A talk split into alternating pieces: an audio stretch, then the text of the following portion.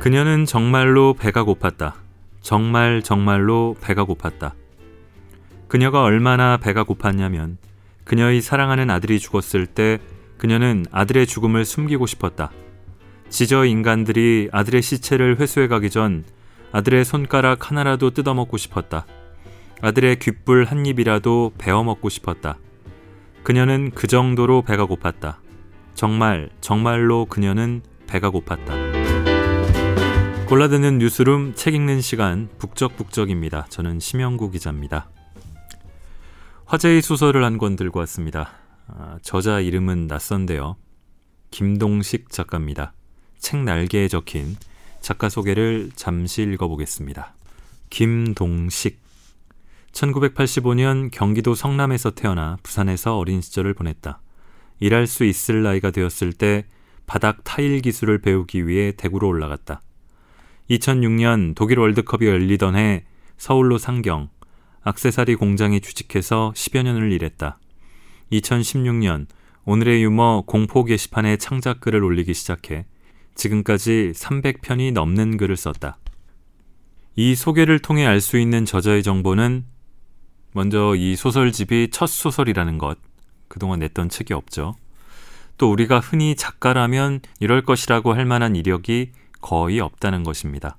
실제로 그렇습니다. 어, 더 구체적으로는 중학교 밖에 나오지 않은 30대 초반의 청년이고요. 평생 읽은 책이 10권 남짓에 불과하다 하고요.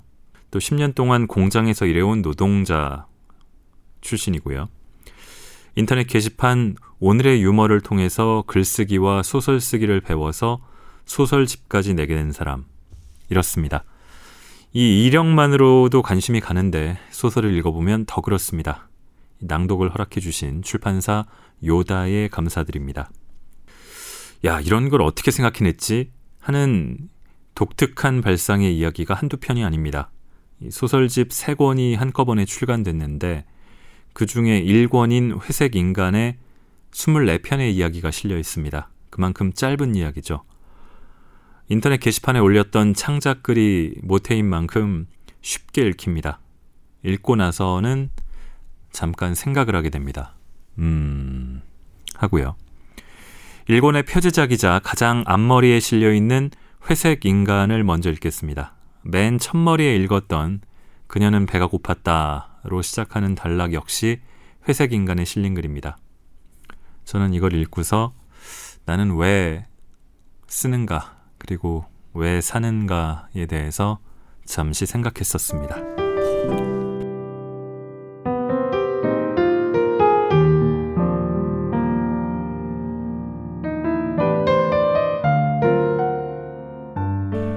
회색 인간 인간이란 존재가 밑바닥까지 추락했을 때 그들에게 있어 문화란 하등 쓸모없는 것이었다. 어느 날 한 대도시에서 만 명의 사람들이 하룻밤새 증발하듯 사라져 버렸다. 땅속 세상, 지저세계 인간들의 소행이었다. 갑작스러운 납치로 혼란에 빠진 만 명의 사람들을 모아놓고 그들은 말했다. 보다시피 우리들은 지저세계의 인간들이다. 우리는 마음만 먹으면 지상 인류를 한순간에 멸망시킬 수 있다. 하지만 우리는 기본적으로 평화를 사랑한다. 그 말에 참지 못하고 누군가 외쳤다. 그럼 왜 우리를 납치한 겁니까? 지저 세계가 꽉 차버렸다. 우리가 살아갈 땅을 너희 손으로 파줘야겠다. 뭐야? 왜 우리가 내 놈들 땅을 파줘야 하는데? 우리가 지상으로 진출하지 않는 대가다. 그게 무슨 기뻐하라. 너희들이 아니었다면 지상 인류는 모두 멸망했을 것이다. 너희들의 노동력으로 인해 지상 인류가 구원받게 된 것이다. 너희들은 지상 인류의 영웅들이다. 무슨 개소리야? 당연히 사람들은 반발했지만 간단히 묵살당했다. 지저 인간들이 잠깐 허공에 웅얼거리는 것만으로 만 명의 사람들이 동시에 머리를 감싸 안고 주저앉아 했기 때문이다. 사람들은 마치 강철 압축기로 머리를 찍어 누르는 듯한 고통에 신음했다. 지금 너희들이 겪었듯이 우리는 마음만 먹으면 지상의 인류를 간단히 멸망시킬 수도 있다. 그러니 너희들은 인류를 위해 땅을 팔아. 도시 하나만큼의 땅을 파내면 너희들을 무사히 지상으로 돌려보내주겠다. 만 명의 사람들은 그들을 위해 땅을 파야 했다. 처음, 사람들은 이것이 꿈이길 바랐다. 믿을 수 없는 현실을 도피했다. 혹시 지상의 인간들이 우리를 구해주러 오지 않을까 하는 헛된 꿈을 꾸기도 했다. 시간이 흐르자 사람들은 헛된 기대를 버렸다. 그 대신 반기를 꿈꿨다. 분노의 힘을 모아 지저 인간들을 죽여버리고 탈출하는 것을 꿈꿨다. 하지만 곧 자신들, 지상 인류의 무력함만을 맛보게 되었다.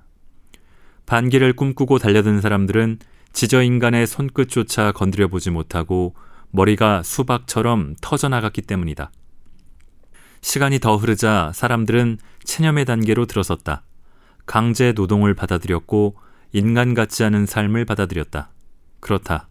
말 그대로 정말 인간 같지 않은 삶이었다. 지저 인간들이 사람들에게 준 것이라곤 땅을 팔 곡괭이 뿐이었다.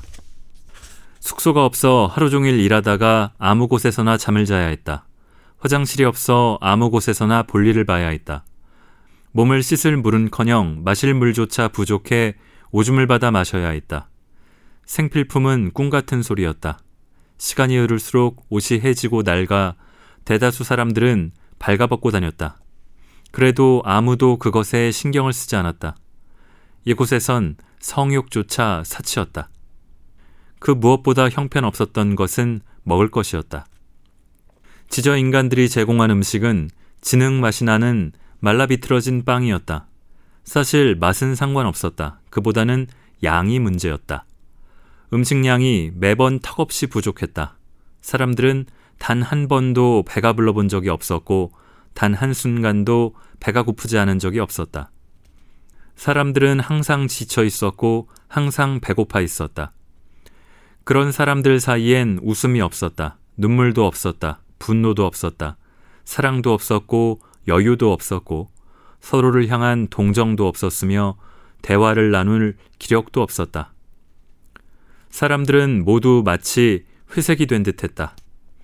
그것이 흩날리는 돌가루 때문인지 암울한 현실 때문인지는 몰라도 사람들은 무표정한 회색 얼굴로 하루하루를 억지로 살아가고 있었다.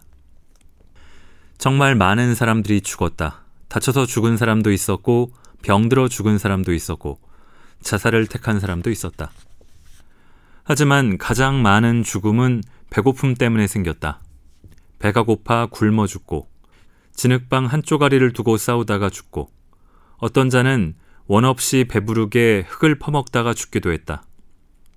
또 한 번은 한 사내가 다른 사내를 곡괭이로 찍어 죽이기도 했다. 사내는 건조하게 말했다. 이놈이 내 곡괭이 자루를 훔쳐 먹었소. 그 말에 모든 사람들은 수긍하며 관심을 끊었다. 배가 너무나 고팠던 사람들은 이곳에서 유일하게 나무로 되어 있는 곡괭이의 자루 부분을 씹어 먹었다. 그것조차 쉽게 먹지 않았다. 아까워서. 정말로 아까워서. 정말 배가 고파 참을 수 없을 지경에 이르렀을 때에만 아껴서 조금씩 씹어 먹었던 것이다. 그래서 사람들의 곡괭이 자루는 모두 길이가 달랐다. 한 소나기만큼 남은 사람도 있었고 두 소나기만큼 남은 사람도 있었다. 그런 소중한 곡괭이 자루를 잠을 잘 때도 가슴에 품고 자는 곡괭이 자루를 훔쳐 먹었다니 죽어도 쌌던 것이다.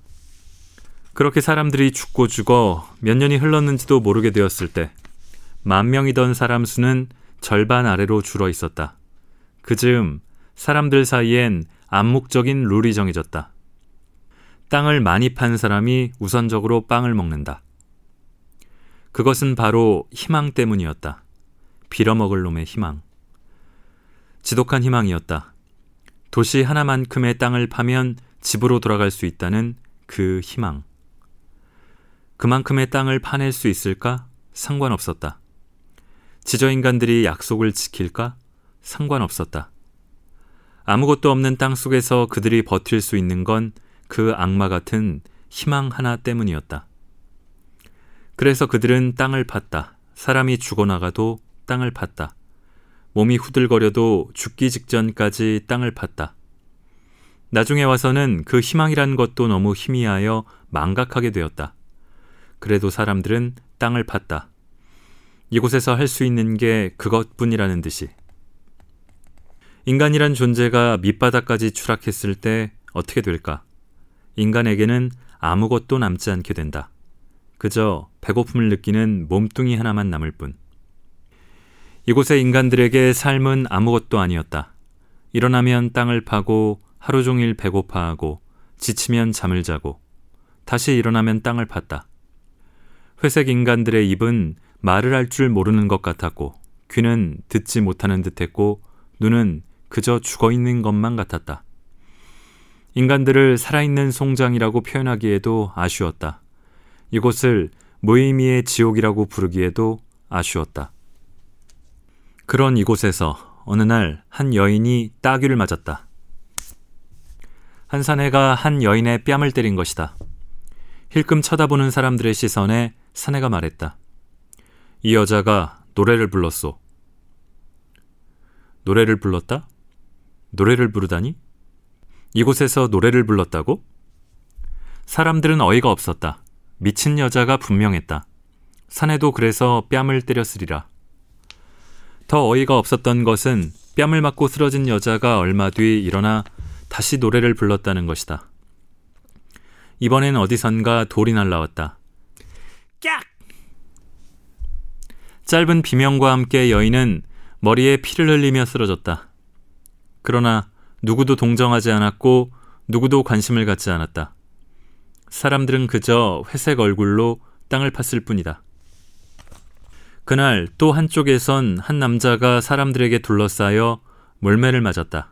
그럴 만한 충분한 이유가 있었다. 이 새끼가 벽에다 돌멩이로 그림을 그리고 있었어. 그는 지상에서 화가였다. 하지만 이곳에서 화가는 필요가 없었다. 땅을 파기에도 모자랄 그 힘으로 그런 쓸데없는 짓거리를 하다니 사람들이 분노하는 것도 당연했다. 분노한 사람들에게 몰매를 맞은 그는 쓰러져 몸을 가누지 못했다. 그것은 곧 죽음을 의미했다. 이곳에서는 누구도 서로를 돌봐주지 않았다. 부상을 당한 자에게 빵을 나누지 않았다. 쓰러지면 그걸로 끝이었다. 지상에서 노래를 부르던 사람이든 그림을 그리던 사람이든 소설을 쓰던 사람이든 이곳에서 예술은 필요가 없었다. 인간이란 존재가 밑바닥까지 추락했을 때 인간들에게 있어 예술은 하등 쓸모없는 것이었다. 지칠 대로 지친 이곳의 회색 인간들에겐 땅을 팔 수 있는 회색 몸뚱이만이 가진 전부였고 남들도 다 그래야만 했다. 한데 그 여인은 미친 것이 틀림없었다. 몸을 가누지 못해 바닥에 주저앉아 굶어 죽어가던 그 여인이 또다시 노래를 부르는 것이었다. 당연히 이번에도 어디선가 돌이 날라왔다. 깍! 외마디 비명과 함께 여인은 또다시 쓰러졌다. 하지만 얼마 뒤 여인은 또다시 노래를 불렀다. 또다시 돌멩이가 날아들었고 여인은 노래를 멈추었다. 하지만 여인은 또다시 노래를 불렀다. 항상 지쳐있는 사람들은 여인의 뺨을 때릴 힘도 돌을 던질 힘도 아까웠다. 사람들은 그냥 미친 여인에게서 관심을 끊었다. 여인은 상처와 배고픔으로 죽어가면서도 한 번씩 노래를 불렀다. 여인은 이제 죽었나 싶으면 노래를 불렀다. 어쩔 땐 한 시간씩도 노래를 불렀다. 여인의 생명력은 끈질겨서 하루, 이틀, 사흘 계속해서 노래를 불렀다. 그렇게 노래를 부르다 죽겠다는 듯이 계속해서 노래를 불렀다. 그러자 몇 년 만에 정말로 신기한 일이 벌어졌다. 누군가 여인에게 빵을 가져다 준 것이다. 처음이었다. 땅을 파지 않는 이에게 먹을 걸 나누는 행위는 이곳에서 정말로 처음이었다. 더 신기한 것은 사람들의 반응이었다. 사람들은 조금은 놀란 눈으로 그 모습을 봤지만 아무도 이 일을 제기하지 않았던 것이다. 여인은 허겁지겁 빵을 먹었다. 가져다 준 누군가는 여인에게 아무런 말도 하지 않고 돌아섰다. 빵을 먹고 잠깐을 쉰 여인은 알아서 노래를 시작했다. 쉬다가도 노래를 불렀고 그러다 또 지쳐 쉬다가 다시 한 시간씩 노래를 불렀다. 다음 날도 누군가가 여인에게 빵을 가져다 주었다. 여인은 또 노래를 불렀다. 다음 날도 그 다음 날도 여인은 노래를 불렀고 빵을 먹었다. 신기한 일은 또 있었다. 한 노인이 쓰러진 화가에게 자기 몫의 빵을 가져다 준 것이다. 사람들은 놀랐다. 자기 몫의 음식을 남에게 주는 행위는 이곳에선 도저히 상상조차 할 수 없는 일이었다. 또 사람들은 화가 났다. 쓰러진 사람에게 먹을 걸 가져다 주는 건 암묵적으로 금지였다.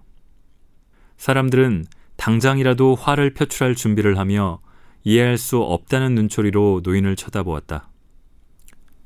자네, 지상에서 화가였나? 예, 어르신. 그럼 자네는 이곳의 모습을 그릴 수 있나? 예, 그릴 수 있습니다. 정말로 그릴 수 있나? 우리가 이곳에서 어떻게 살아왔는지 그릴 수 있단 말인가? 우리가 이곳에서 어떤 대우를 받아왔는지, 어떻게 죽어나갔는지 그릴 수 있단 말인가? 굶어 죽은 이들을 그릴 수 있단 말이야? 반항하다 머리가 터져나간 그들을 그릴 수 있단 말이야? 이 손톱이 뜯겨나간 이 손을 그릴 수 있는가? 한쪽 발목을 잃은 저자를 그릴 수 있는가? 배고파 앙상하게 뼈만 남은 저들의 몸을 그릴 수 있단 말인가? 예, 저는 그릴 수 있습니다. 저는 눈 감고도 이 지옥 같은 곳에서 있었던 일들을 그려낼 수 있습니다. 그럼 그리게. 자네는 그림을 그리게. 앙상하게 뼈만 남은 사람들은 노인의 행동을 말리지 않았다. 화가가 벽에 곡괭이질이 아닌 그림을 그리는 것을 말리지 않았다. 그러자 한쪽에서 말라 비틀어져 죽음만을 기다리던 한 청년이 날만 남은 곡괭이로 땅을 딛고 힘겹게 일어나 중얼거렸다. 저는 소설가입니다. 저는 이곳에서 있었던 모든 일을 써낼 수 있습니다. 저는 소설가입니다. 저는 이곳에서 있었던 모든 일을 써낼 수 있습니다. 저는 소설가입니다. 하지만 사람들은 그를 무시했다. 죽어가는 이의 요행으로 바라보았다. 그 무관심들 속에서 한 중년 여인이 그에게 다가가 물었다. 네가 소설가라고? 글을 써낼 수 있다고?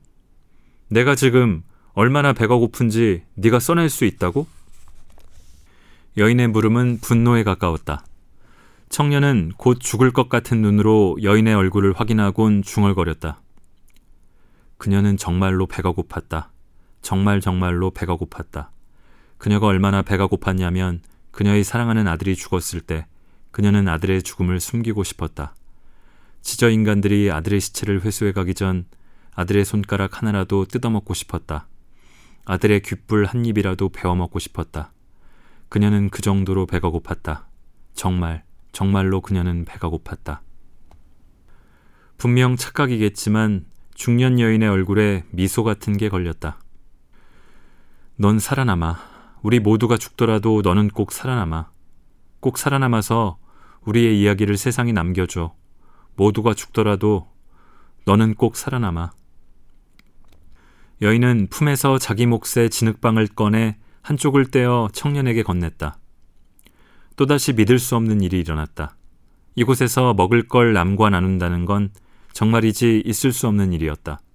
청년은 허겁지겁 한 입에 빵을 삼켜 먹었다. 중년 여인이 떠나고 또다시 다른 여인 하나가 청년을 찾아와 다짜고짜 말을 쏟아냈다. 내 이름은 글로리아입니다. 내 남편은 지저 인간들에게 반항하다 머리가 터져 죽었습니다. 내 딸은 자살했습니다. 내 아들은 굶어 죽었습니다. 남편의 이름은 콜슨입니다. 지상에서는 훌륭한 소방관이었습니다. 항상 사람들을 돕고자 했습니다. 제 딸의 이름은 마리아입니다. 마음이 약한 아이였습니다. 딸은 죽기 전 피자가 먹고 싶다며 제 손을 잡았습니다. 담담히 말을 잇는 여인의 눈에서 어느새 눈물이 흐르기 시작했다. 내 아들의 이름은 톰입니다. 톰의 꿈은 축구선수가 되는 것이었습니다. 배가 너무 고파 흙을 먹었다고 고백하는 톰에게 나는 빵 한 조각도 줄 수 없었습니다. 톰이 좋아하던. 여인은 아무렇게나 말을 마치고 품속에서 소중하게 품고 있던 오래된 진흙빵 한 덩이를 청년의 손에 꼭 쥐어 주었다. 그리고는 아무런 부탁도 없이 돌아섰다. 청년은 손에 쥔 진흙빵을 쳐다보며 쉽사리 먹질 못했다. 정말 배가 고팠지만 먹질 못했다. 그 대신 잊을세라 끊임없이 말을 되뇌었다.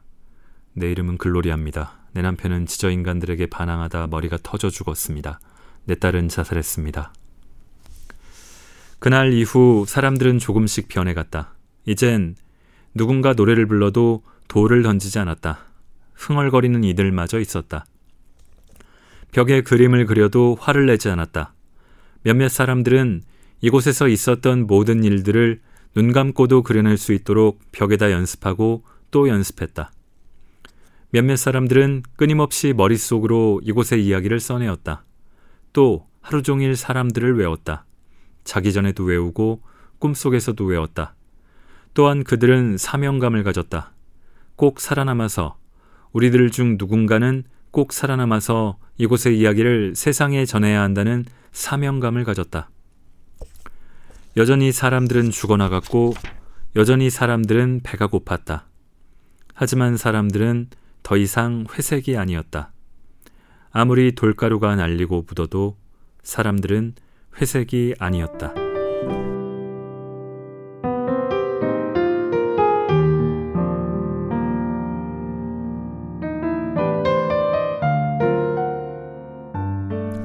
우스갯소리처럼 어렸을 때나 조금 커서도 가정해 보는 이야기가 있었습니다.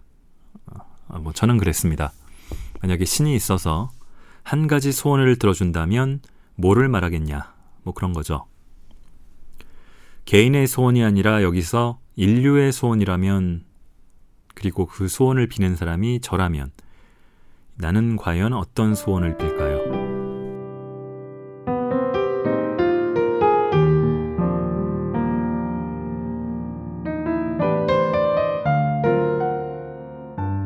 신의 소원.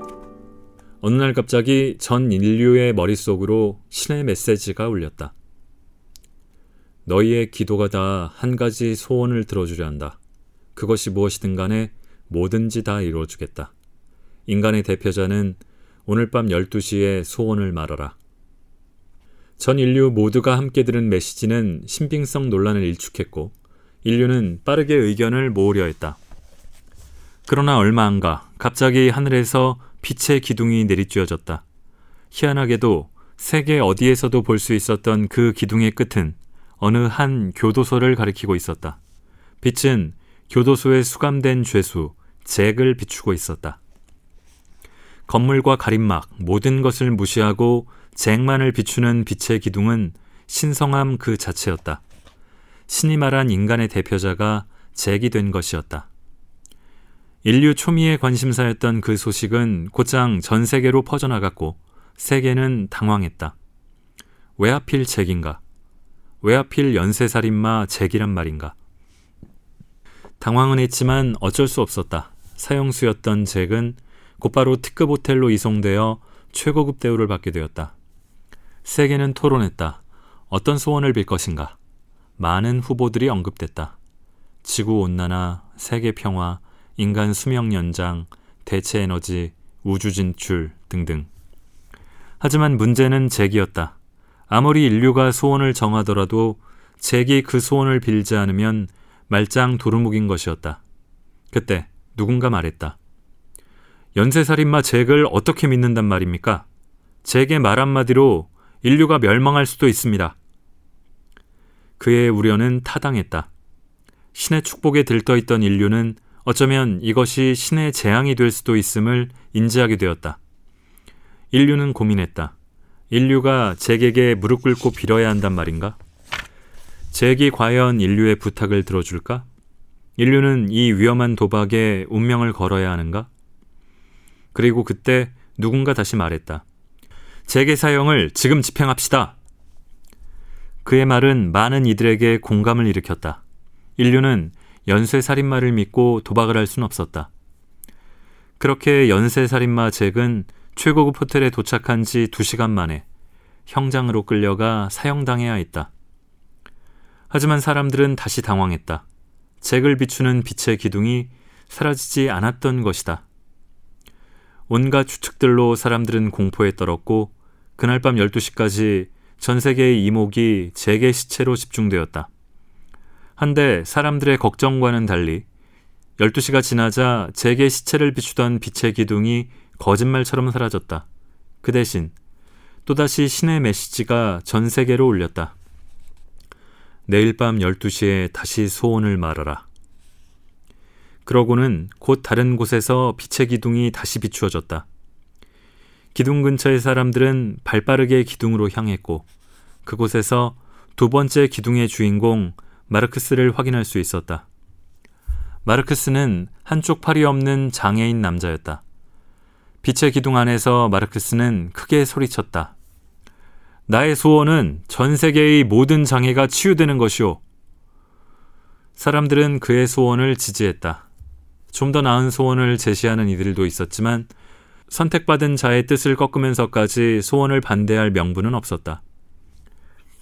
많은 사람이 소원이 이루어질 내일 밤을 기대하며 잠이 들었다. 하지만 아침이 되었을 때 사정은 달라졌다. 선택받은 인간 마르크스에 대한 모든 신상 명세가 낱낱이 파헤쳐졌고 온갖 소음들이 터지기 시작한 것이다. 마르크스는 전쟁 군인이었습니다. 수많은 사람을 죽이고 그 과정에서 팔을 잃은 겁니다. 마르크스는 최근까지도 정신과 치료를 받고 있었소. 그의 정신 상태는 몹시 불안정하오. 마르크스는 매일같이 술을 마십니다. 술에 취할 때마다 마르크스가 항상 입버릇처럼 하는 말이 있습니다. 빌어먹을 공국놈들은 죄다 찢어 죽여버려야 해. 그는 과거 적국에 대한 원한으로 가득 찬 위험한 사람입니다. 사람들은 동요했다. 만에 하나를 걱정했다. 마르크스가 혹 인류에게 끔찍한 결과를 초래하지 않을까? 그 걱정이 눈덩이처럼 커지는 것은 아주 간단한 일이었다. 고작 몇 개의 키워드만 있으면 됐다. 정신과 치료, 전쟁, 살인, 알코올 중독. 실제 마르크스가 어떤 사람인지는 사람들에게 중요하지 않았다. 해가 채 지기 전 누군가가 말했다. 마르크스를 죽입시다. 또 다른 누군가가 동의했다. 맞습니다. 마르크스가 인류에게 해가 되는 소원을 빌기 전에 죽입시다. 점점 고조되어가는 분위기에 사람들이 휩쓸리는 건 순식간이었다. 결국 마르크스는 12시를 보지 못하고 주인 없는 총에 맞아 목숨을 잃어야만 했다. 사람들은 다시 마르크스의 시체를 보며 신을 기다렸다. 12시가 되어 마르크스의 시체에서 빛의 기둥이 사라지고 또다시 신의 메시지가 울렸다. 내일 밤 12시에 다시 소원을 말하라. 세계 어딘가에서 또다시 빛의 기둥이 내리쬐었다. 세 번째 빛의 기둥의 주인공은 평범한 사내 김군이었다. 평범한 김군의 신상 명세가 모두 드러나는 데는 한 시간이 채 걸리지 않았다. 김군은 음주운전을 하다 걸린 적이 있습니다. 김군은 개고기를 먹는다. 김군이 예전에 살았던 댓글들을 보십시오. 김군이 사람들은 엄격했다. 김군이 지은 깃털만한 죄들도 사람들의 평가에 그 무게가 달라졌다. 김군이 진짜 어떤 사람인지는 사람들에게 중요하지 않았다. 작은 흠집만으로도 김군은 인류 멸망의 씨앗 취급을 받을 수밖에 없었다. 누군가는 또다시 말했다. 저런 인성을 가진 자가 혹시라도 인류에게 해가 되는 소원을 빌면 어쩐단 말입니까? 인류의 안전을 위해 김군을 죽입시다. 휩쓸린 사람들은 동의했다. 그렇게 김군은 완벽하지 못한 죄로 주인 없는 칼에 맞아 목숨을 잃어야만 했다. 사람들은 다시 빛이 내리쬐는 김군의 시체를 보며 신을 기다렸다. 내일 밤 12시에 다시 소원을 말하라. 네 번째 빛의 기둥의 주인공은 세계적인 재벌 스크루지였다.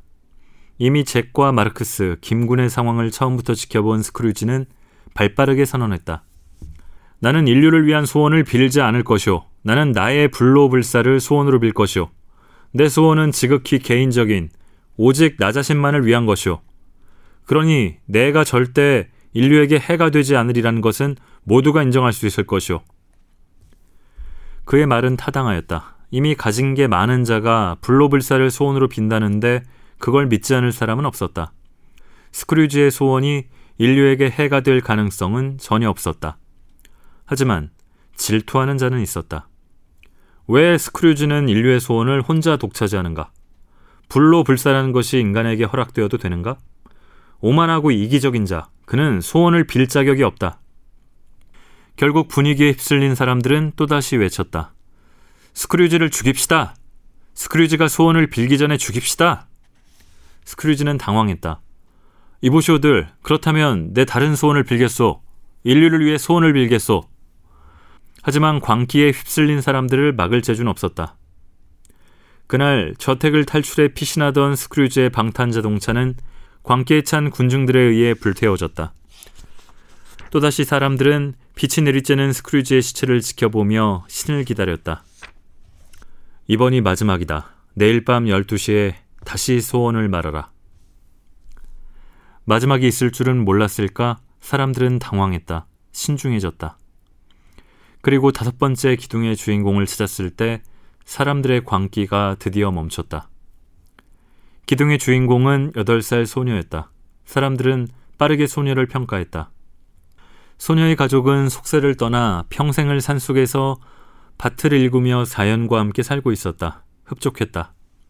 소녀는 태어나 단 한 번도 집을 떠나본 적이 없고 부모님 외에는 그 누구도 만나지 못해 속세의 때가 묻지 않아 순수했다. 흡족했다. 그들 가족은 모두 채식만을 하였고 벌레조차 쉽사리 살생하지 않았다. 흡족했다.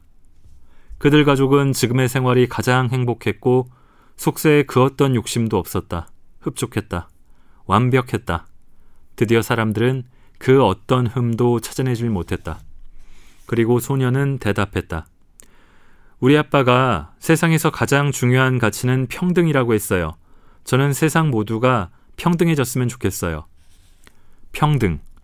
소녀의 대답 또한 사람들에겐 만족스러웠다. 사람들은 소녀가 올바르고 똑똑하다며 매우 칭찬했다. 물론 더욱 유용할 소원들이 많았지만 소녀의 순수성을 더럽히지 않기 위해 다른 소원을 강요하지 않기로 합의했다. 사람들은 처음으로 빛의 기둥 속 살아있는 사람을 보며 신을 기다렸다. 평등해질 세계를 기다렸다. 그렇게 12시가 되었다. 소원을 말하라. 천진난만한 소녀는 밝은 미소로 소원을 빌었다. 그것은 인류가 잭에게 상상했던, 마르크스에게 상상했던, 김군에게 상상했던, 스크루지에게 상상했던 그 어떤 소원들보다 더 재앙이었다. 살아있는 모든 것들이 인간처럼 똑똑해졌으면 좋겠어요. 사람들은 물었다. 어디서부터 잘못된 걸까? 바퀴벌레도 그 물음에 대답해 줄 수 있는 세상이 와버렸다.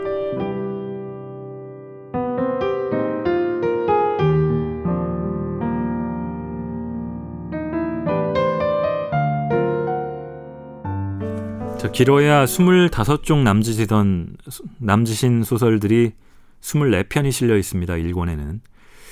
이 부분만 읽기가 쉽지 않아서 이 두 편은 전부 읽었습니다. 아직 읽으실 만한 읽으실 소설이 많이 남아 있으니 안심하시길 바랍니다. 2권은 세상에서 가장 약한 요괴, 3권은 13일의 김나무라는 제목이 붙었습니다.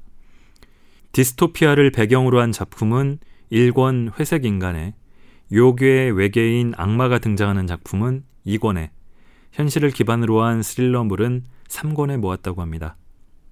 쭉 읽고 나면은 음, 뭐 아쉬운 부분도 적지 않습니다. 어떤 스토리는 여기서 끝이야 하고 허무하게 마감되기도 하고요. 이렇게 어찌 보면은 어중간한 이야기들이 많이 있는데 이런 것들을 300편이나 써온 것인가 하는 생각도 듭니다. 하지만 이번이 김동식 작가의 첫 책이니까요. 어떤 방향으로 진화할지 변모할지도 매우 기대가 됩니다.